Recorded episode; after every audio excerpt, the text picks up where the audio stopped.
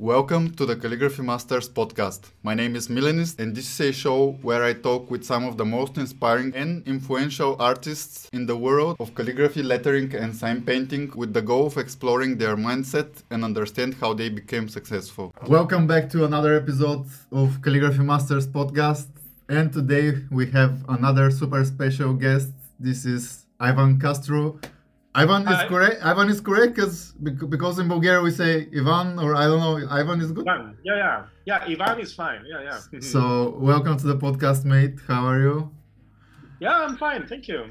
And you? Uh, I'm great. I'm great. It's uh, it's a bit too hot today. Like I was uh, out and it's too hot, but I'm here. It's cool and it's fun. Yeah here here in Spain, here is still fine. I mean, like about 20 degrees, which is ideal. But I think that uh, yeah, in a few weeks it will be kind of unbearable as well. Yeah. I know. Southern Europe, Southern Europe style. Yeah. Well, summer here gets like 40, 45, so. Not bad. Yeah, yeah. Uh, not bad, for sure.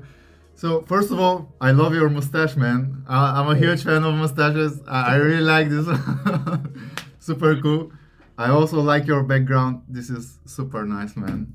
Uh, I mean, th- this is the the studio I got at home. Um, because uh, I, I I set up this studio about one year ago or something, and I had some some prints and some stuff and finally got a place to put them all together. So yeah there is no room for anything else.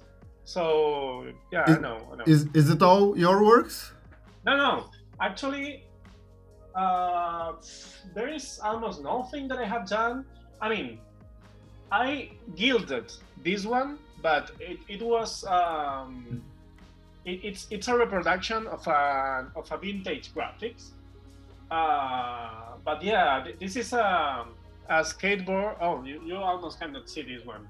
I got a skateboard pinstripe by a friend of mine. Um, this is from um, the Sanborn Map company. It, it, it, it, used to be a, a, map company in the United States uh, from the Victorian era that was completely amazing. The, the graphics were amazing. And my pal Adrian El Deletrista vectorized it, screen printed, and I gilded. Uh, this was done by um, Gold, Gold, Gold West, Golden West Graphic uh, Sign Painting, which is uh, Derek McDonald. Um, I did that with Adrian as well. This is some old type, a poster by El Marquez, an illustrator from Barcelona. Uh, some letterpress poster. I mean, uh, there is I don't like too much to see my work around. You know, it's I, I prefer have uh, stuff from other people because it kind of inspires me much better than my own things. I know I have nothing of mine as well here, but yeah, please, yeah. but I mean your work is great, man. So, so so let's start the podcast, man. Like, can you tell us a bit more about yourself? Like, how old are you? Where are you from? And uh, what's your like childhood been like? How or at what point did you met with letters and how everything started? Cool. Yeah, well, yeah, I'm I'm Ivan Castro. I uh, I was born and raised in Barcelona, and I actually live in Barcelona. Not not exactly in Barcelona. I live in a in a town near Barcelona, but um, yeah, very very close to the to the center of the city. Um, I am 44 years old. Oh. And I have been doing calligraphy for more than 20 years. Um, yeah, about my childhood. Yeah, actually, my relationship with letters come from when I was a kid. I, I started, I, I learned to read very, very, at a very young age, about three. And it was because um, I was looking at the signs on the streets. I mean, I was walking with my mom down the street, and it, it was like uh, bakery, um, dentist, um, bookshop, and, and and my mom was like, "What the fuck? Are you reading science?" And and I was like, "I guess so." And and that that was because I was looking at the letter forms. Okay. So I also liked comic books when I was a kid, as every other as any other kid, I guess. But I, I kind of put more attention to the the titles uh, of the comic books down to the illustrations. And you know, I, I used to draw gothic letters when I was eight years old because I liked the look of it. And yeah, yeah, I, I was kind of a weird kid. But mm-hmm. it wasn't until I, I went to study graphic design um, that I took a, a calligraphy class okay. with Keith Adams, and, and that completely changed the game. That that, that was the, the kickstarter of, of my career. How old were you at that point? Uh, about 20 years old. 20 years yeah. old, okay. Yeah, actually, it wasn't. I wasn't studying graphic design at that point, but industrial design. Mm-hmm. You know, furniture and appliances and all. Um, but I looked at the same school what the graphic design students were doing, and I was like, "Fuck! I should have taken graphic design instead of industrial." And I I could take the um, the, the calligraphy class, and and yeah, I, I took that, and it's like, okay, definitely want to do that for the rest of my life. And when I finished industrial design, then I started to study graphic design. And well, I, I started working in studios and agencies and doing, you know, uh, logotypes and brochures and uh, magazines and posters and all, all that that a graphic designer does. Mm-hmm. Uh, but uh, every time that I could, I took some calligraphy and lettering into my projects. Um, and it was fine. I was a graphic designer that knew how to use calligraphy and lettering. But it, it got to a point in 2010 uh, when the recession hit very, very hard here in Spain. And almost all the graphic design studios in Barcelona were like closing, fire, firing people, and I, I got unemployed. So I, I thought, okay, I, I don't think I'm gonna find easily a job as in a graphic design studio now. Uh, so I better think of another move. So I thought about going freelance. I mean, I had already, I have been already freelancing a bit with calligraphy and lettering. So I, I went full time with that.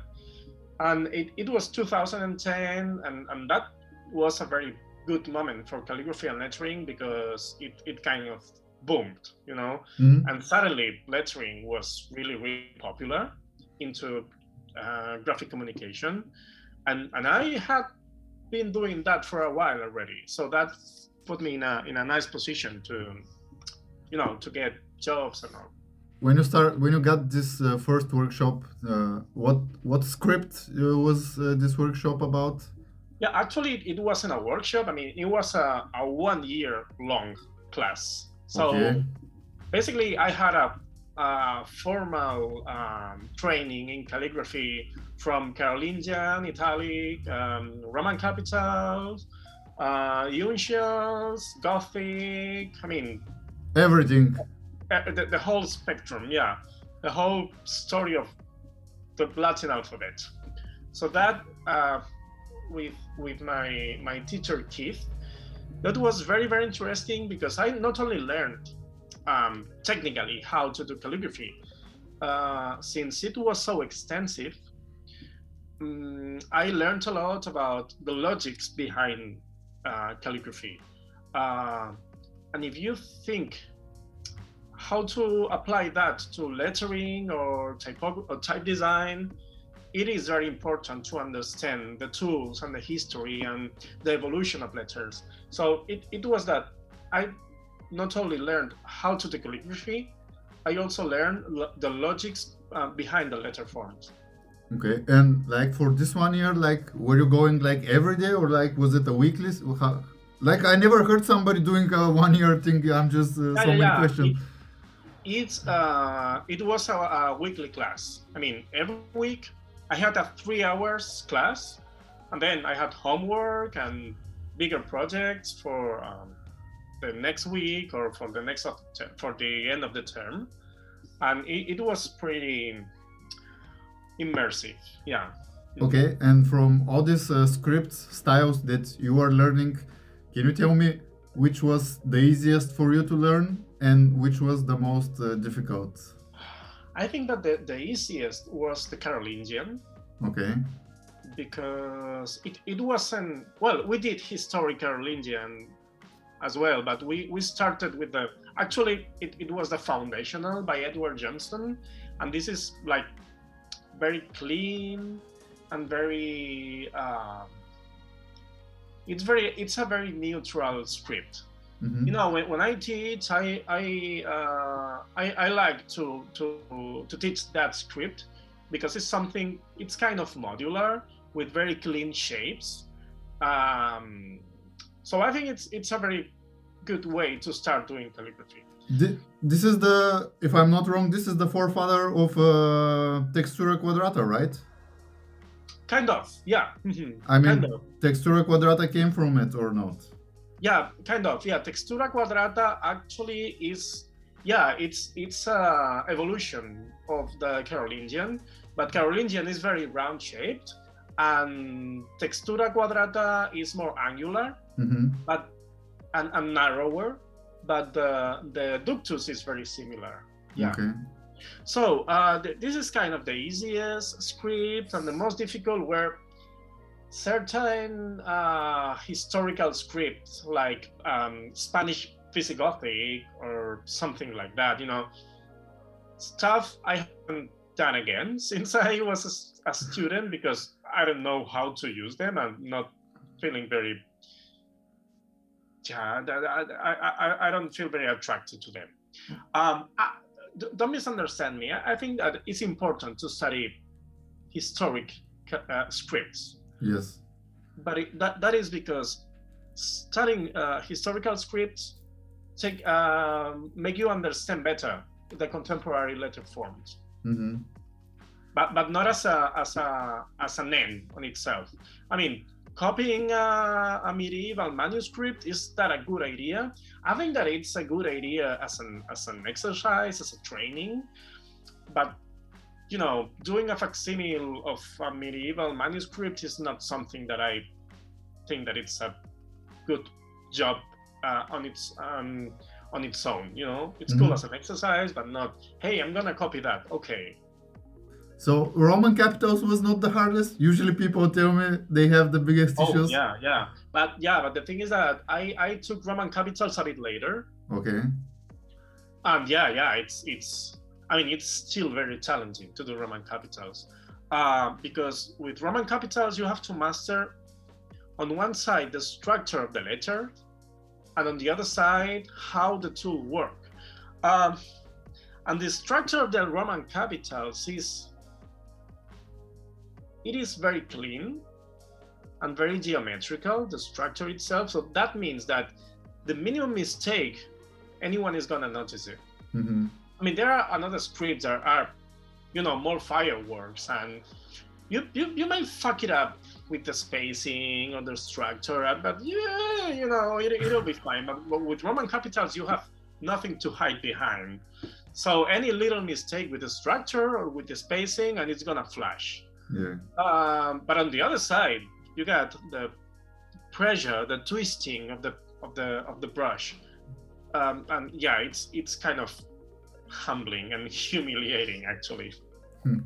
Okay, and after this uh, freelancing stuff, like how how did everything go? Like uh, you mentioned earlier that you teach also. Like at, yeah. at, at what point did you start teaching? And was it something you decided, okay, now I'm gonna teach, or was it like people started asking you to teach them? Actually, I started teaching even before going freelance. Okay. I have been teaching since 2004. Uh, someone invited me, some, someone that knew that I was doing calligraphy and that I was okay doing calligraphy, invited me to give a workshop at a school in Barcelona, which is BAU. It's one of the main graphic design schools in Barcelona. And it was a kind of short workshops, like six weeks every Monday. Yeah, well, well, because it's it's six classes. It's okay. Yeah, yeah. I, I, mean, now it's very common to have a weekend workshop or a four-hour workshop, but you know, 20 years ago, it, it, it wasn't. There, there, there was not that workshop culture we have right now. But But uh, at that same year, my teacher Keith Adams and, and my partner Oriol Miró, they were teaching at Elisava, another design school in Barcelona, Mhm. and they needed another teacher for a couple of groups they could not help, you know.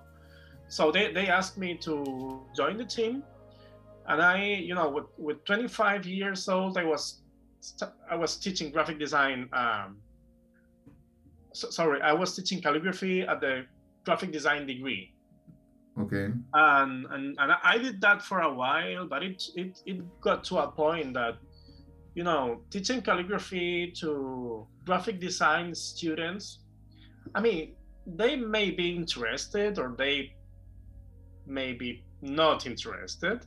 So it, it it's exhausting when you have a class of 20 people and only four are paying attention and doing the homework. So I finally quit. It's like like it was like you know I, I got better stuff to do. So I'm now I am more focused on yeah that format short workshops or, or longer workshops but for people that actually want to do that When you mentioned like that it was the way it was before, it's kind of true, but at the same time, I, I think it, it is the better way to teach calligraphy because in a two day two days workshop, of course you learn some stuff, but it's not it's not the same, you know. No, sh- short workshops are perfect to learn one particular scripts or one technique, uh, and that and that is fine. Or uh, if you're teaching yourself, because you can be autodidactic and you can teach yourself, and sometimes you have you, you want to have contact with real people and with a teacher, and you, you want to know other people that does calligraphy. So uh, you know, a short workshop is fine, but yeah, a long class is, is a better way to learn calligraphy. Um, Oriol Miró, which I have already mentioned, with other teachers like Joan Quiros or Gina Serret um, or Laia Soler, uh, some people from Spain. We, we actually have a one year long course at Visions, which is a school here in Barcelona. That, and we, we manage the calligraphy area of the school. So yeah, we have a very very extensive. I think it's like 200 hours during the whole year, Wow. and we do everything. I mean, everything means um, from Carolingian to um, to this, because it's it's very important to to, under, to understand uh, calligraphy and lettering from the widest point of view. And you need a lot of time for that, yeah.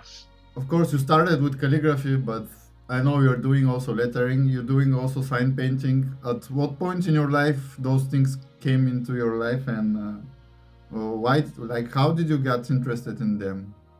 Like, Yeah, because, uh, because calligraphy and letter, like they, they are letters, but at the same time they are very Yeah. different. So uh, I'm just curious, like, at what point did you start doing lettering and sign painting? Was it at the same time, or how was it? Um, you know, the first thing I did was calligraphy, um, and from that I took graphic design. And while I was studying graphic design, I took a course on on type design. Okay. Um, and and that at that class, I learned what lettering was. I mean, I, I put a name to what lettering was. Of course, I knew that there was something that was drawing letters, but you know, there was calligraphy and there was um, type design, and somewhere in between, there was something that was drawing letters. Uh, like if it was for type design, but but but you don't have to do the whole alphabet. You're doing a group of letters like calligraphy. So I felt very interested in that. I then discovered the works of House Industries and uh, the works from uh, Rian Hughes or Art Chantry. I mean, people that was closer to graphic design, but they were doing an amazing job, not only with type design, also drawing letters. And I was like, okay, I, I know what shapes are supposed to have the letters, and everything I've done in my life has been with a with a pen or a brush, why, why, why don't try with with a pencil and building the letters instead of writing them? And then I got interested on lettering. And the other day I was checking files and in 2006 I, I already did a, a poster all hand lettered and, and and that made me feel a bit old. But yeah at that point I was already doing lettering at certain you know I, I could print a poster a, a real thing you know? Mm-hmm. and about uh, sign painting I, I, was just curious at it. I am not a sign painter. I mean I, I can I can I, I know how it works and I can paint a sign if it's something simple but it, you know a number of years ago also um, there was that uh, documentary sign painters mm-hmm. and and uh, the trailer of the of the movie run like powder and i was like oh wow this is another thing which is not ex- not calligraphy though it's kind of linked to calligraphy it's not lettering but it's kind of similar to lettering. I, I, I want to learn how to do that. Mm-hmm. So yeah, I got interested on it, and I wrote certain people from the United States that I had met online, and they gave me some tips, and I started to do it. But the thing is that the thing with with sign painting is that it's a job in itself. I mean, for, for to be a sign painter, you have to be a sign painter, and you need a workshop and you need to be a sign painter full time, I think. Okay. And I had already, I already had a career as a letter artist and calligrapher, so it's like, I don't have time to to sign painter sign painting full time. But I know how it works, so if someone needs once in a while some sign I, I, can i can paint it but i you know i leave it for others usually this is interesting because i never like i've spoken with other sign painters as well but you're the first who say, says it in such way and now that you said it, it kind of makes sense because uh, i don't know if there are people who are sign painters and doing sign painting just for the fun of it. It's not fun. I mean painting a sign is not fun. I mean the, the first one you paint, it's a pain in the ass, and the second one maybe it's a bit cleaner, but it's I mean, you get high with the with the vapes of the of the enamel. Uh, you stink of uh, turpentine the whole day. Your clothes get your clothes get dirty. Your home will uh, smell like uh, turpentine for a whole week. It's a pain in the ass to to paint a sign. but if you're the kind of people that like that, you're you're you'll you'll be fine with it. But then you have to, you know, have a space for it, and yeah, I mean, you gotta. The thing is, you gotta take it very very seriously mm-hmm. because it's a job in itself. Yeah. And now it's kind of, hey, I'm a sign painter. Look at that.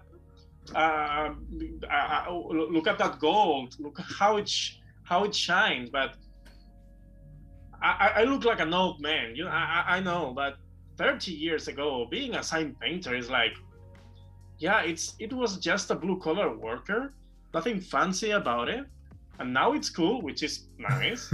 but you know, the origin of the of the trade is is nothing fancy. It's just you know people doing their job. Yeah, that makes sense. When you said you already were doing your money with calligraphy and lettering, do you remember what were your first jobs or commissions, or like how how were you making money out of calligraphy? Like how, what's the process of being a calligrapher and making it as a profession? I, I remember exactly my first job. It, it was actually very early when I was um, when I was studying with Keith Adams in that one year long course. Uh, they, they someone called to the school and it was like, "Hey, I need some calligrapher."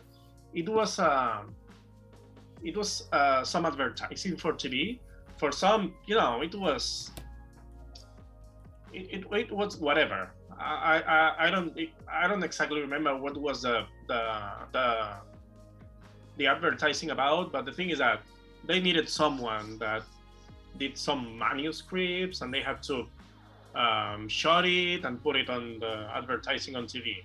Mm-hmm. And uh, it was something very simple, done with italics in a Renaissance style, something kind of easy, but it was very intense because it was advertising, and the rhythm with advertising is always very intense. I got paid uh, the equivalent because it was before the euro. Uh, I was paid about 300 euro for a job that now it would cost like 2000 maybe or something like that. Wow. Uh, but I, it, I was a rookie. It was my first job. And for me, at that point, it was a lot of money for doing calligraphy. You know, it was like, hey, that, okay, that can work. Yeah. So, yeah, my first job, they just called the school and um, asked for someone, and the school sent to me because I was kind of, you know, uh, kind of good in the class. Yeah. I know, but just for the people who are like listening and they may be considering if they should do calligraphy, like what are the jobs like? What kinds of jobs or commissions do you get like as a calligrapher and lettering artist? yeah i can tell you my, like my last um, my last uh, project uh, yesterday i just i released um, a calligraphy job which was i cannot talk too much about it but there is a video game which is released during that month and they're gonna send uh, a press kit to bloggers and influencers and and into that inside that press kit there is a letter. Like if someone sends a letter to someone else and that letter is supposed to be manuscript. And it, it was a letter um, in a style of uh, the 18th century. Um, yeah that, that is a simple job that i have to do quick but it was nice because it was calligraphy it's uh, seldom I got calligraphy commissions because it's most it's most lettering what I am commissioned. Okay. Uh, what else I have done recently? Um, this is still not published, but it's fine. I think I, it's okay if I if I talk about it. Uh, I design a typeface for my city. I mean the yeah, it's a big thing for me. Yeah. That's that's a cool I- thing. I, I, I live in a small city. Uh, I'm from the city, from the from the city council. They they called, and they said that they wanted to have a typeface for they for the council for you know for public uses. And yeah, I, I worked with an agency through a year, and I set up that program that I will show um, very soon. I mean, it's, it's still not released. So it's like a, a year of work to to make this uh, typeface. Yeah, but, well, yeah, because th- there is some back and forths, and it depended of in the, it uh, that typeface depended of um, bigger body of work that has to do with strategy and branding and other kind of things. So I got it stopped for a while and then continue. So if if I was on my own, maybe in three four months I could have done that project. But you know it took a bit longer because i had to work with another people doing another stuff. Mhm. um, what else i have done?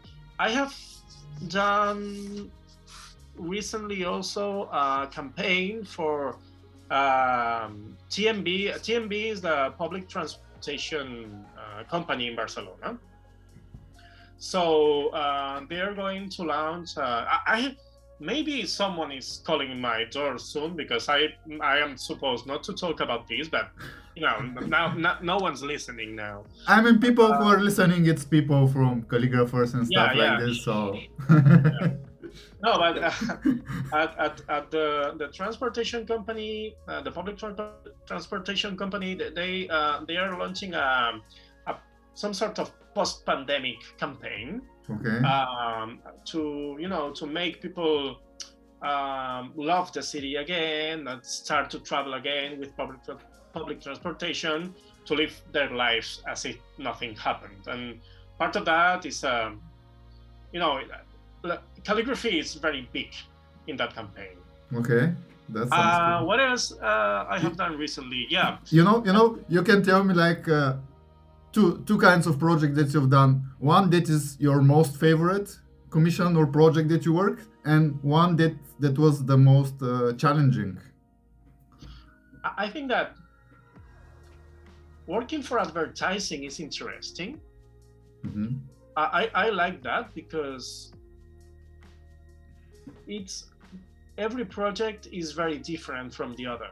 Mm-hmm. And you get to work with an art director that knows what they want. And I focused on with solving that problem. So I, I, I am very comfortable with, when I work with a good art director that tell me exactly what they done. Sometimes uh, that goes a bit against my freedom as an artist, yeah. but sometimes I got certain freedom, and and it's fine. So yeah, I kind of like working with advertising. I must say, I must say that usually advertising um, are kind of conservative because it's usually big brands. Yeah. But sometimes it's very cool. Mm-hmm. Sometimes it's very cool. Uh, projects I hate. It's not about the type of project. It's more about the type of client, probably. Okay. Because yeah, on one side you have an art director that knows exactly what they want. On the other side, you may have a private client uh, for example, someone that runs a small business and needs a logotype, but they don't know exactly what they want. But they tell you, oh, you have total freedom, you can do whatever you want. And usually that means I can do whatever I want, always that it matches what they have in mind, which is something they can't explain. You know, there are certain type of client that I try to avoid. I mean, when I see certain insecurities, it's like, oh, there's gonna be a lot of work with that, which is not exactly about drawing letters. And yeah, yeah, it's it's not about the type of project; it's about the type of client. I, I prefer clients that have a very clear idea of what they want and try to avoid uh, people which uh, actually they're gonna waste my time Mm-hmm. Yeah, it, it gets to a point where you know creativity is a bit overrated because it could be interesting like hey it's like a open field like you can do whatever you want and it's an interesting moment to experiment but that that, that is nice at the beginning of, of the project but when they reject systematically what you do then you what you want is finishing the project and mm. get the money and run from that client you know? Yeah. So what was the most exciting or your most favorite project that you've worked on? That that typeface I have designed for the city is quite exciting because it's something that it's gonna be all around yeah house. I mean, it, it, sounds pretty cool to make a. Yeah, it is. It is. But uh, what, what, I'm not excited, you know, what, what, what I'm not excited about it is that people is gonna use it. Yeah. And it's it's not me. It's not that I am gonna use a typeface. Maybe they commission something and I got to use the typeface I have designed. But you know, some other graphic design studio or someone in the city council needs to, you know, to design something to put on Instagram and they use a typeface and they can use it brilliantly or, or they can do something that is completely unexpected. So i'm, I'm very curious to see what, what's going to happen with that typeface. Yeah. Yeah. And i i another more specific thing um like six seven years ago i i designed a, a brand for a vermouth mm-hmm. um and I got to design the logotype and also some graphics for the bottle of vermouth. And that that brand is really really cool. It's called uh, El Barra. I, I, will send you links or something later if you want. Yeah, sure, uh, sure. And everything they do with the with the logotype or the graphics I design is super cool. It's super cool, and it's still alive, and they keep doing some stuff for example, the last big thing they did is that they they bought a, a, a fire truck. Okay. And they painted red with the logotype like super huge in the fire truck. and they fill the fire truck with vermouth, and they go to events, you know, putting serving vermouth to people, and you know, it's it's super cool because they do very cool things with with that brand also for some personal reasons i i really like that project but yeah also my book you know uh, i, I a number of for Yeah. people that doesn't know about it No, no, no. sh- We will we'll speak about the book in a bit. okay okay It- it's No, on the i read a book once in a while and i was very happy i'm still very happy about it Yeah, next I, I will definitely talk about it. I just uh, before we finish this team. So does this mean that usually your clients find you, or you work with an agency to get uh, your jobs? Both. Both. but yeah Okay. i work with an agency which is um, the mushroom company it's uh, one of the main agencies here in spain hmm but mo- most of the of the work is because people find me yeah I see. And uh, another question before we jump to your book, I'm curious. Besides uh, Keith Adams, have you attended any other people's uh, workshops or classes or something like this? I yeah I have, but I cannot remember anyone that was like this is super revealing. I mean, I have attended some some classes that, as I told you, yeah, a two years workshop that did you one specific thing, but the the, the huge body of uh, learning I got was at that first year with Mhm. with yeah. Okay, fair enough. And then, yeah for, for example uh, talking about the techniques um, oh, I- already mentioned Oriol Miró a couple of times, which is I, I teach with him at Elisava. So he's been a friend of mine for since I started to teach, and he he taught me to gild traditionally, and that was very interesting. Or um, there's another another that now is a friend, which is Curro from uh, Scriptorium Yayan, and Curro makes um, uh, makes artisanal watercolors. okay. Uh, he, he makes watercolors, you know, from the ground pigments with some uh, agglutinants is the word. yeah, Um, a yeah. Uh, he mixes um, pigments with um, um, agglutinants like Arabic gum or um, egg whites or something like that to mix uh, and to, to mix the, the, the watercolors. And I, I took a workshop with Curro, and from that I look at my color materials from another point of view because you realize how proper quality pigments uh, work very different from you know the the lower grade ones and that that that is very interesting i mean right now uh, what i am more interested in is in specific techniques mhm. like learning how to work with parchment or something like that than with um, different letter forms or script D- Does this mean that uh, you make your own colors or you have some specific brand that you prefer to write with? yeah actually i sometimes i make my own colors Mhm. or I got um, Curro ones. Curro makes amazing watercolors. Like He also sells it? when he has some, he does. For example, my my my girlfriend uh, gave me this for Christmas. I, I don't know if you Yes, to see. I can see.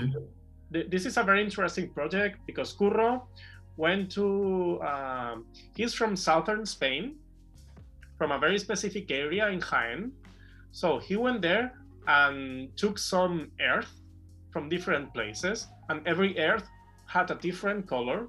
So he uh, ground the earth and mixed it with different um, agglutinants, and he made watercolors out of earth. And then he put it in in that.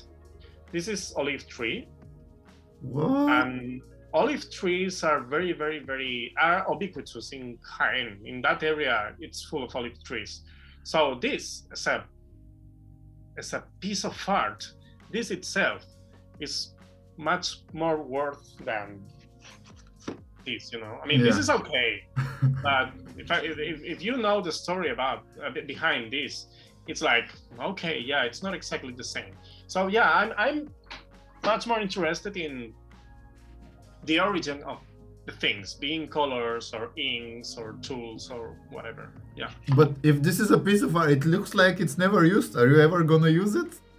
Uh, I, you know, I have never used it because uh, it was this Christmas, uh, you know, four months ago that my girlfriend gave this to me, and I still I'm I'm still thinking um, what to do with that because it's not something that I can use it for daily practice. I, ha- I want to do a specific project with that, and and I I'm still thinking about it. Yeah, yeah, that is the bad thing that you cannot, um, you know, use your thing yeah. that, kind of stuff daily. So does this mean that you're still practicing? Like after 20 years of calligraphy, you still daily practice? Um, it's it's. I mean, when you have to work every day, and you have to teach mm-hmm. very often, um, that, that dynamics take you to practice. And yeah, uh, last last year I I had an exhibition in here in my hometown in Sant Boi as well, and yeah, that forced me to do some stuff that I don't get to do while teaching or um, in my commercial work. Mm-hmm. So it, was a very interesting period working in that exhibit because it, it was all calligraphy. It was all uh, expressive calligraphy. It, it, there was nothing about lettering or commercial work. It was only calligraphy. And, and it, it was interesting because of that, because I, I, I, got to do type of, types of types of letter or techniques that I don't usually do in my commercial work mm-hmm. or, or while teaching. Okay, and is there a specific script or a class that is your favorite to teach? Uh, yeah, probably, probably black letter. Yeah, probably okay. black letter because, well, I don't have to explain you why black letter is probably my favorite to teach, but I, I think that this is for my pleasure. But I think that the most important thing when you are learning calligraphy maybe it's not black letter is yeah we, we talked before about carolingian mm-hmm. it's more important to learn carolingian if you don't know shit about calligraphy start with carolingian and once you got carolingian master then you can go to black letter because black letter comes from carolingian as we mentioned mm-hmm. um, carolingian italics and roman capitals you, you don't you don't need to do the complex serif Roman capitals. You can do simpler without serif Roman capitals. And that three writings are the ones that you have to start with. After that, I mean, anything else comes from that. At what at what point came the moment to or the need to make a book? And and actually, I have a question: Is it only one book, or are there many books? Because I've looked online, and the ABC of lettering on Google comes different books. I don't know if it's just the color. Is it different edition or what? Talk a bit about this. Yeah, it's it's in English and in Spanish. Okay. So yeah, uh, I got it here. This is the, the original edition in English, and and then I translated to to Spanish. Okay. So yeah, um, in English the the ABC of custom lettering, and in Spanish we simplified to El ABC del lettering. Yeah. Um, actually, it was a commission from a from a publisher, which is Korero Press. It's a um, it's a British publisher. I had worked with them before doing some small things, but one, one day, uh, Jack, the publisher, called like, "Hey, I want a lettering book." Uh, lettering handbook, you know, a, didact- a didactic book about lettering. And it was like, okay, I, I can do that. But I was a bit worried because prior to that, um, Press was known for doing coffee table books with, you know, a lot of illustrations and images, but not real text content. And I was like, I don't want to do a coffee table book. What I want to do is something that pushes people to draw letters and it's very didactic and a lot of text and I don't need it I don't even need it to be in color. It's two inks and uh, I mean, I put a, some conditions, and he was like, "Hey, I'm I'm fine with that. I mean, yeah, yeah, do whatever you want." And he was like, "Okay, let's let's do that." And I had been teaching for a while, so basically, what I did is taking all I had on my head about teaching calligraphy and lettering, and trying to condense it in a book. Mm-hmm and that was kind of a big responsibility because you know when, when you're teaching and you're in a class and you can say whatever you want and maybe one day you're not very fine and the class is a bit eh, but but it's okay but man if someone is printed it's not okay if you fuck it up. I mean you you gotta be really really really precise in what you got printed. Mm-hmm. And I didn't know what was going to happen with that book, but I was happy to do it. Uh, and it, it, it, this is from 2015, and it was a point in which there was some lettering books, but they were more like activity books, like, hey, let's copy that alphabet, you know, and they they didn't go to the roots of the thing which is actually calligraphy. Because this this book is first you learn calligraphy and to understand basic things, and then you move on to lettering. But there were no books that um, were um, set up like that. Mm-hmm. So it was a success. It was a success because it, it is. I think it is a good book. And at that point, there were not many good books about lettering. After that, the book by uh, Martina Flor, The Golden Secrets of Lettering, appeared. And more recently, the lettering manual by Ken Barber appeared. And for me, those are the three good books about lettering. There are some other books about lettering, but those are the most complete. Mm-hmm. And um, and yeah, so that book was big success at its point it's still selling well. It's uh, it's going by the fifth print, which okay. is not bad for a lettering book. And and and the thing is that people know that if if someone knows me, it's probably because I I, I am that guy, the cover of that book. So uh, yeah, I'm I'm quite satisfied with it. Who who is this book for? Like, do you need to be a beginner? Do you need to be already in calligraphy, or who is this book for?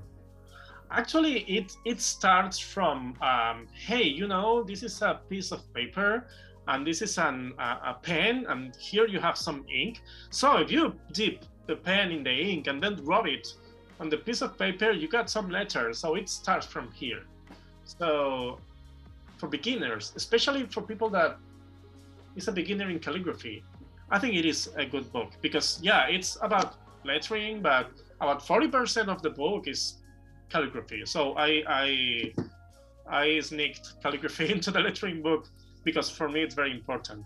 So for beginners it's cool, but for people that already has done some calligraphy and wants to improve um, their lettering technically, I think it's very interesting because it, because it got to the detail of mm-hmm. the letter forms. Uh, the, the the book is uh, set up like, hey, there are different letter styles, so I present you that letter style, and then we are gonna do a project with it. And when I say we are gonna do it, it's because I have already done it. So I present that project, and I put the step by step um, with the small changes I do, with the with a lot of attention to detail. And I think that following that journey, um, it's it's a very very good way to learn. So it's for beginners, but it's also for more intermediate um, uh, letter artists. And is it only uh, teaching stuff in it, or are there also works of yours? There are some works, but they are for uh, examples.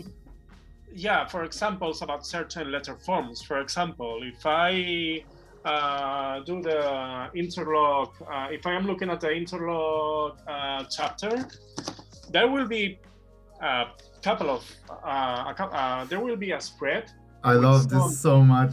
Like, I, I actually actually saw exactly this page when I was searching for and I was like, how many books are there? But this one, this one, I love this one. Thank you. Well, the, the thing is that I put that, but it's it's not for you know for flashing my job. It's because it's not about me. It's it's because because with that you have many examples of that um, of that particular style. Mm-hmm. Okay, so And then I, I, I published another book um, in 2018, which is uh, guys for the ABC uh, of custom lettering, if you're interested and you don't have it already, there will be a link in the description, so you, you'll be able to get it. so I, I published this other book, uh, Lettering a Tope, which which was also translated to English, Mhm. uh, Lettering to the Max, and this one is more for beginners. I, I think that this one is easier to. I mean, it, it's it's about lettering, but it skips the calligraphy part and explain the same concepts from a more simple point of view.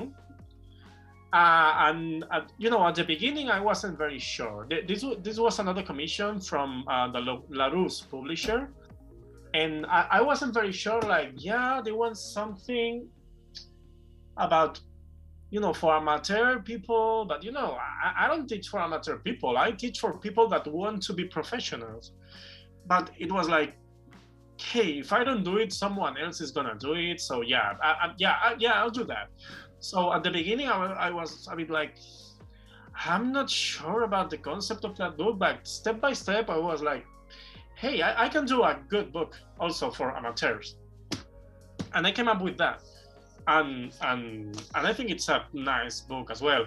And here, the, and, and it, it it has color. You know, it's it's not only about uh, black and white swings. It has some images in colors and some some more of my work. And you you got the basic concepts of lettering and you know like spacing. Yeah. So that that thing about the square and the circle and the, and the triangle you you also got it and different different styles of letters are the variations. I don't know if you see here Yes, yes, yes. variation you, you can do with the simple structure of a letter and i'm quite happy about it too. Yeah. This is less known because i guess that people go direct to the abc and skip this one but i think that this is a good book anyway. I never knew that people can get even commission to make uh, a book, but this is cool. So you you have only two books so far, yeah yeah and Yeah, uh, I have some small things that I have self-published, but it's it's more. Uh, th- th- those are the, the good ones. Yeah. how how much time did it take you to make uh, each one of those books? Um, you know, with the ABC, it was a bit strange because I I was like, I had like a whole year, let's say, Mhm. a little more than one year maybe. But the thing is that when I was about to start doing that book, um, my father got ill, and and th- there was a period when I was more thoughtful about my dad uh, that eventually passed away, and I want I, I couldn't work on my book because I was focused on my on taking care of my father. Yeah. Uh, but the time was running anyway, and I, I I had a commitment with the publisher, and yeah, at some point I could have said, "Hey, my, you know, my life is complicated. I, I I need some more time." But once my dad passed away, it was like, okay, I'm gonna do that, and I'm gonna miss the, I'm gonna I'm gonna meet the the deadline, and I do it in about eight months this book maybe Okay. A very very short time but i only did that. I mean i i, I uh, um, disconnected my phone and i woke up every day at 8 o'clock and started to you know because i wrote the book also did the illustrations also did the layout and design. So i did everything. It was like hey here you are the book you can send it to print. Um, so I did everything in that book, and it was an insane amount of work. Um, so I only did that during eight months. Hmm. And with lettering a tope, some, some a, a bit less maybe a bit less time because it's a shorter book uh, but less than a year definitely Hmm. each book yeah but but i mean that time is if you only do a book and it's good sorry it's good that i had a deadline because if not it's one of these things that you just okay yeah yeah no next week i will get hands on it and it passed two years and you have to have done nothing so it, it was cool to have a, a, a deadline yeah Cool. I'm very curious. Which one do you enjoy doing more, calligraphy or lettering? uh, it depends on the project but let's say it's no project, just in general. I am a calligrapher. I am a calligrapher. The first thing I did was calligraphy. And then um, I, I started to do lettering when I was um, a graphic designer. But this is something commercial. And for example, uh, my personal work is usually never lettering. Mhm. When I have, when I get some time to do personal work, I do calligraphy. Okay, And I guess that's quite definitory of what I like most. I see. And uh, I, I I leave lettering to yeah to commercial work or maybe something personal but something very specific do you consider yourself more like a calligrapher or a calligraphy artist? Because even in the beginning, you said you don't like to see your works, you don't like to watch your work, and in your Instagram, like there is also not so much of your work. Like, uh, you're like, do you consider yourself a calligrapher or calligraphy artist?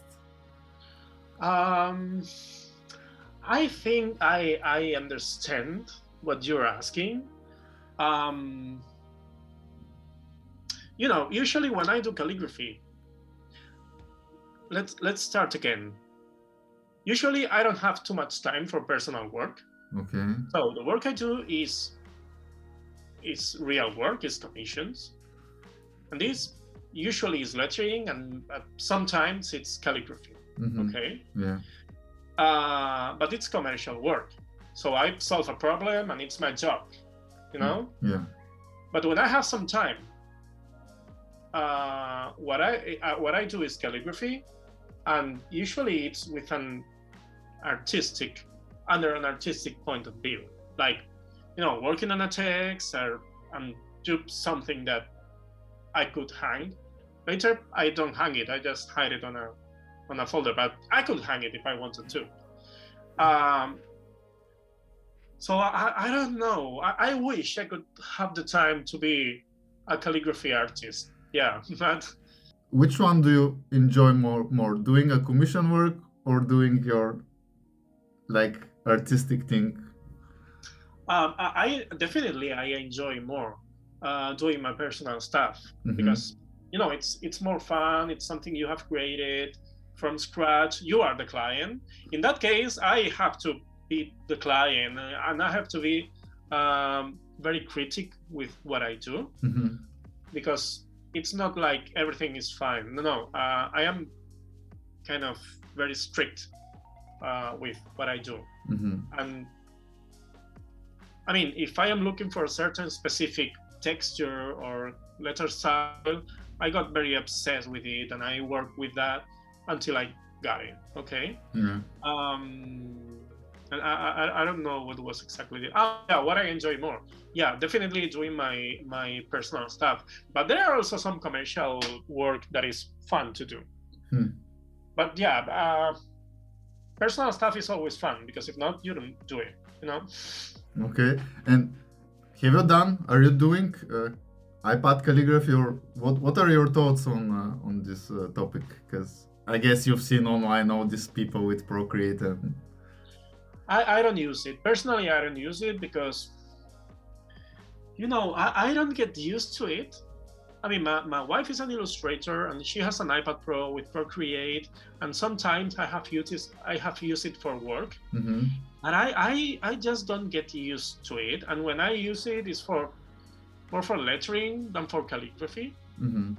because I think that the most interesting results that people get with calligraphy with an iPad is when they get closer to a more organic textures, uh, and then if what if what you're pursuing is an organic feel, why don't you just use a real brush and paper and watercolor? It's just that I don't get it. But there are certain type of work with a more digital look hmm that has to be done digitally, of course. But personally, I prefer to do some more organic stuff with paper and inks and pens and unexpected stuff and accidents, you know? I see. And have you tried doing calligraphy in VR? Sorry? Have you tried doing calligraphy in VR with the glasses? Oh, no, never. No. No, Well, no. I, I- I didn't know that this could be done. I mean, I've been, I never thought of it. I have been, I have seen people like drawing with VR, but never thought of applying to calligraphy because I think I'm too old. no. No, like uh, last uh, week I recorded an episode with uh, Brody. I, I guess you know Yeah. him, and Mhm. he's uh, 65 and he, he has Yeah, yeah, yeah, yeah. he has his own Oculus and he's doing well. You know, I'm not a fan of uh, iPad calligraphy, but VR, if you can do seriously try it because you know Yeah. we're used to do letters on 2D and in VR you have something that we never tried. This this is calligraphy in three dimensions, and Yeah. seriously, I recommend it if you have the possibility to try it. Well, uh, Bro- Brody Neuenschwander is 65, but he is definitely younger than me. I mean, What do you mean, you, man? get what I- you, you understand what I say. And actually, the first the first time I saw a guy uh, drawing in, in 3D with VR glasses was um, Glenn Keane. I don't know if you know who Glenn Keane is, but he's a classic Disney animator. He was the animator behind The Little Mermaid in 1999. So he he's older, definitely older than me, and he was like drawing VR, and it was amazing. Yeah, Hmm. yeah, yeah. Uh, Like you said a couple of times during the podcast, I'm old. Like, do you feel old yourself? I, I don't feel old physically, but I, I but I let, let's put it that way. In the last five, ten years, a lot of things are changing, hmm and I am probably too lazy to adapt myself to that changes. And I I am quite comfortable with what I do and don't have the need of, for example, doing calligraphy with an iPad. And and I am quite comfortable thinking that, but at the same time, it's like this is probably a sign that I'm getting a, a bit old. But you know, it it passes quickly. Yeah. Fair enough. And are you teaching only in person or because during the pan- the pandemic and stuff like this, have you done some uh, Zoom classes or stuff like this? Yeah, yeah. Uh, in the in our course in Visions, uh, I have never taught online. I have never done this, and you know, the pandemic broke in and everything stopped, and we stopped the course, and we thought, okay, maybe this is gonna take more than two weeks, so probably uh, we should find a way to teach online. And then we discovered Zoom and I put my iPhone to teach and everything was like I have no idea what I'm doing but step by step I mean I, I've gone quite proficient teaching online and I've done a few courses for example I think that that you talked with uh, with Ricardo Mhm. from Calligraphy Italia Yeah. I gave a workshop with him, a couple of workshops with him a while ago. Also, I I did a workshop for the Society for Calligraphy in Southern California. I also participated in the Legacy 3, which is the calligraphy conference uh, conference in Texas. And I have yeah, I have I have done it and, and it's cool. I mean, there are certain things that are pretty cool of, uh, of teaching online. I think certain things are cooler. Okay. Certain, certain things work better than um, regular teaching in, in, in person. Like But- what? Like, for example, the attention to, t- I mean, I, I can take my camera and put it uh, like three inches from my paper. Yeah. Um, if you put this on screen, you have an incredible detail of uh, what is happening with my nib. I see. Yeah. It is something we that that it's difficult to get in a physical class. Yes, yes. I, I. I know what you mean. Yeah, that that's true, definitely. Yeah, but then it falls apart with the one-on-one tuition. I mean, I cannot sit like five minutes with everyone and hey, this is what you're doing. You maybe uh, let me grab your pen and maybe you should do it that other way. So, yeah, teaching online or teaching physically, every system has its own pros and cons. Hmm. But you know, what I, I did something recently. Uh, I had to give a workshop physically Mm-hmm. with about 40 people, which is a shitload of people. But I went to, I, I got invited to a college and and they did like the design, uh, the design event of the year, and I gave a workshop and a talk, and it, it I, I mean, it was quite compact, but with a lot of people. So I, I thought like, there is no way I can, there is no other way I can do that. That in the classroom, setting up the camera and projecting.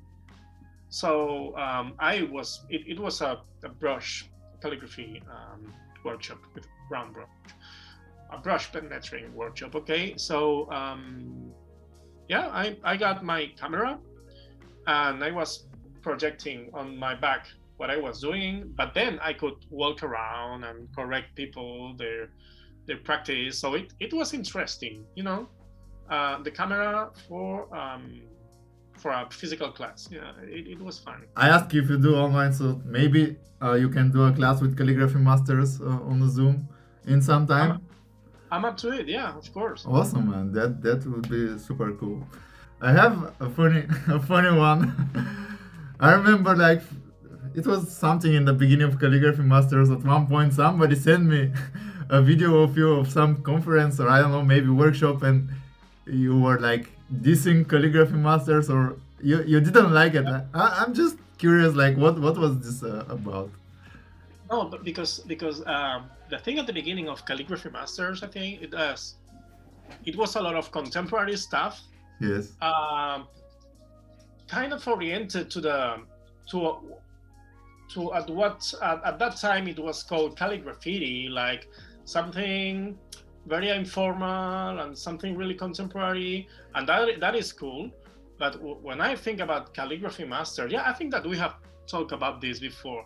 When I think about calligraphy masters, I thought I, I think about Edward Johnston, Rudolf Koch, Hermann Zapf, Werner Schneider, um, and and then instead of those guys, th- there was some graffiti writer with a parallel pen, and I think I was like, "This is cool," but I wouldn't call that calligraphy master, and and, and it was that. It just uh, it was just the name of it. I know, it- I know. Like uh, I guess there's like a lot of people had a issue with with the name, but it's never been about like like nobody calls uh, our like nobody of the crew is, considers uh, ourselves as a masters. It's just like I've explained this in the podcast. It's a long yeah, story, yeah, yeah. but it it led it leads to another question. Like, w- of course, all these names that you just mentioned, they are masters and it took years, maybe special, uh, uh, what is called, um, not classes, but uh, yeah, I don't know, something that they had to go through like a year or two to get to the point to be called a master. Like, what do you consider today a master? And uh, do you consider yourself also a master? I, I- I don't think so. I, I, I think that in the last years, uh, the term master has been a bit devaluated. Like, hey, you do something kind of nice, you're a master on that. Well, I think that a master is something. Yeah, it, it is a nice question. I, I am not sure how to answer it.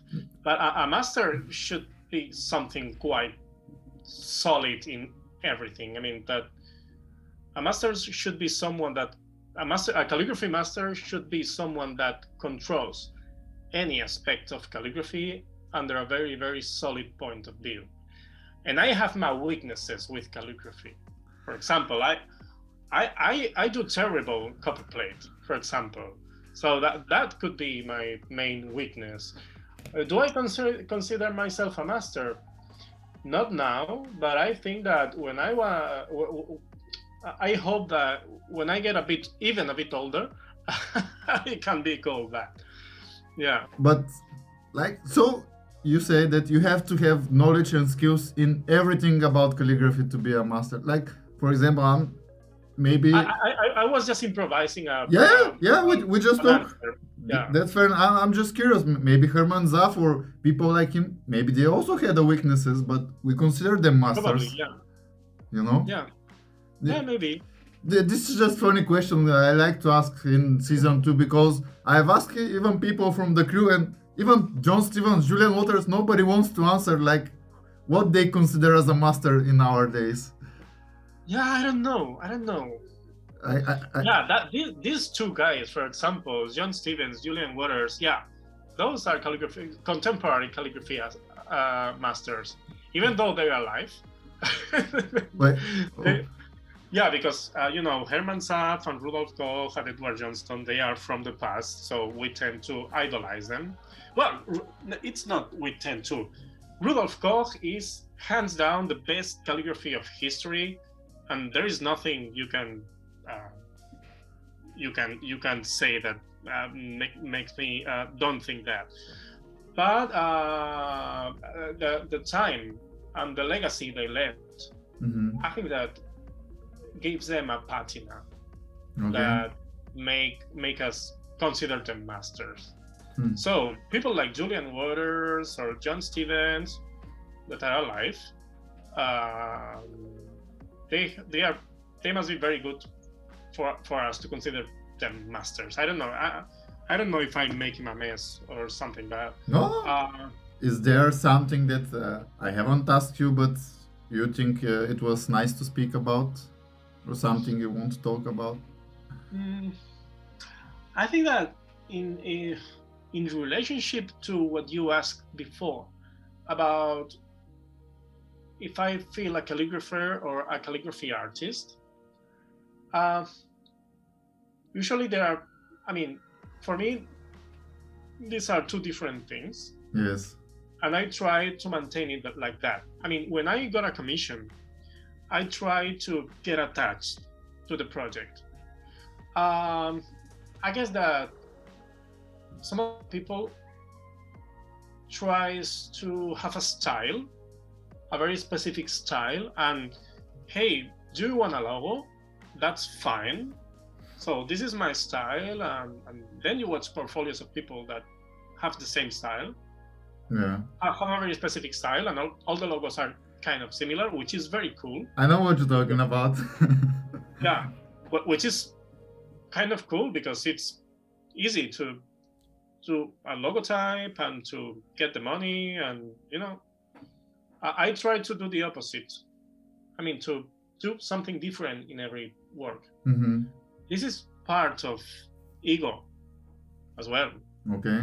Because it's like a, I try to make a challenge out of something that someone is paying me for doing it. And, and then i take it to my ground and and you know and try to make a challenge of it. But it always respects the work. I mean the most important thing is that that person that has asked me to do a logo or whatever uh, gets the gets the most appropriate thing. I think that this is what differences a professional of an artist. I, am not saying that an artist cannot be a professional, but I, I, I guess what you when you understand what yeah. I guess you understand what I'm saying is that it's not the same when you're working for others mm-hmm. than when you work for yourself or for Instagram. When you work for others, you definitely have to set aside, under my point of view, have to set aside uh, your uh, style if you got one or your particular interests, and you have to you know, to do what you are, have been paid for. Yeah, but and this is something inter- that, that that we have to think about. Yeah, I, I, I like it very much. Like what, what you said, it. I wish there were more people that think this way, because of course we, we all need to make money and of course it's the best thing to do uh, to make money out of what you love but at the same time yes there are so many people that uh, don't stand for what you say and they just like oh like just make something don't care Yeah. if they're copying or anything don't put their soul into it if i can say it this way Yeah, sometimes they call and it's like, hey, I want a logotype like that, and they show me something I did like eight years ago. I, it's like, yeah, of course I can do that, but it's a pain in the ass because probably I want to do something else now and tr- try to do different stuff. But at the same time, they are asking me to do that, so they're paying, they will get what they want. Mhm. Yeah. Wow. Is there something that uh, you want to wish or to say to people which are listening now and maybe they're just in the beginning of their journey? Some advice or whatever that you can tell them? yeah they, they i mean it's all about working a lot uh, it's all about daily practice you know with with calligraphy you uh, i mean it, it needs some time to understand the basic stuff and some more time to get proficient. And you have to learn basically the structure of the letters and to learn how to use your tools and start with basic stuff. Because usually people wants to learn calligraphy and and they start from uh, with, with the most difficult stuff because it's what they see on social media and that is so fucking cool and i want to learn how to do that and maybe you have to learn something more basic at the beginning for example uh, about four, yeah four months ago I started to take uh, drumming classes, Okay. play drums. And I, I had never played drums, never, never, never. And and this is not something you can try to learn from the most difficult stuff because basically you have two sticks and you don't know what to do with them. So you have to learn at, at a very, very, very slow pace, and it's kind of humbling. You know, once in a while, I have the urge of learn to do something from scratch, something that I have never done, and now it's drums, and I have learned how to do drums, uh, how to play drums, uh, Japanese fencing, um, cocktail making, uh, whatever. I, I mean, very, very um, how to develop my own my own photography film. Uh, you know, so, some stuff that um, you need some technique to do uh, and that you have to first learn the technique because if not it's not gonna work Hmm. and with calligraphy it's the same you know Yeah. learn to use your tools learn basic scripts and from then everything will go easier if you have never done calligraphy and you try to do a copperplate and Fraktur uh, you're gonna hate calligraphy because you're not gonna get what you want Hmm. but you know stay calm practice simple scripts and it will get to some point that whew, it will work Yeah, great. And if you're one of those people, uh, Ivan's book will be a, a great help for you. As I said, it will be linked in the description. And uh, and Ivan, as you just mentioned, you you have this urge to learn new things from time to time. This just proves that you're not old, man. You're uh, Yeah. still very young. Because for me, people who have the urge to learn new things and try different things, they are still young. Because I guess you become old when you don't want to try and learn new things and yeah. Yeah, and, and you, uh, for, example, with drums, you activate parts of your brain that you were not using, and that is quite interesting. And doing that at certain age, you know, when you're 20, for example, uh, in a, about a month, we have um, uh, a party because it's the end of the course, and I have to go to the stage and play a song. Okay, Mhm. with 20 years old, I would have I would have been terrorized of having to go to a stage and try to do something that I am not very good doing. Yeah. But right now, it's like if I fuck it up, I fuck it up. I mean, what's no one's gonna die. You know, it's it's it's gonna be fine. And my teacher and me will look at each other and we laugh at it, and, and, and nothing happens. So it's it's quite cool to be doing stuff at any time of your life. Yeah. This is a cool point of view. I never thought about this this way, but Yeah, yeah, yeah. yeah. Well, Ivan, I mean, I, I- I got nothing to prove at, at, at playing drums at that point. So yeah. true. Well, Ivan, I want to thank you for being a guest of on the podcast. It was a pleasure. Oh, th- th- thank you for inviting me, even though I was talking shit about the calligraphy master's name. Dude, come on, man. no, on. I, I didn't talk shit. That's, that's No, like you, I was just curious because you know they said man it was in Spanish. uh, Like I, I never had, a, I never had a problem. I know back then people had an issue with the name, so it's nothing Yeah. about this. So once again, seriously, thank you for being a guest. For me, it was a great pleasure to learn more about you and about your journey.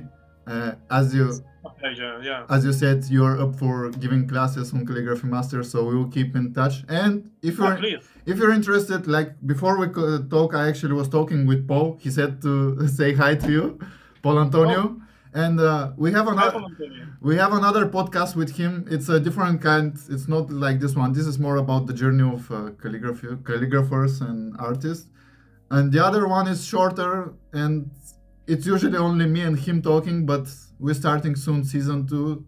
So it will be great if you can join us for like 15 20 minutes to talk about some different things. It will be a pleasure. Awesome, man. Once again, thank you. Thank you guys for listening. Thank you for watching. And as always, keep writing.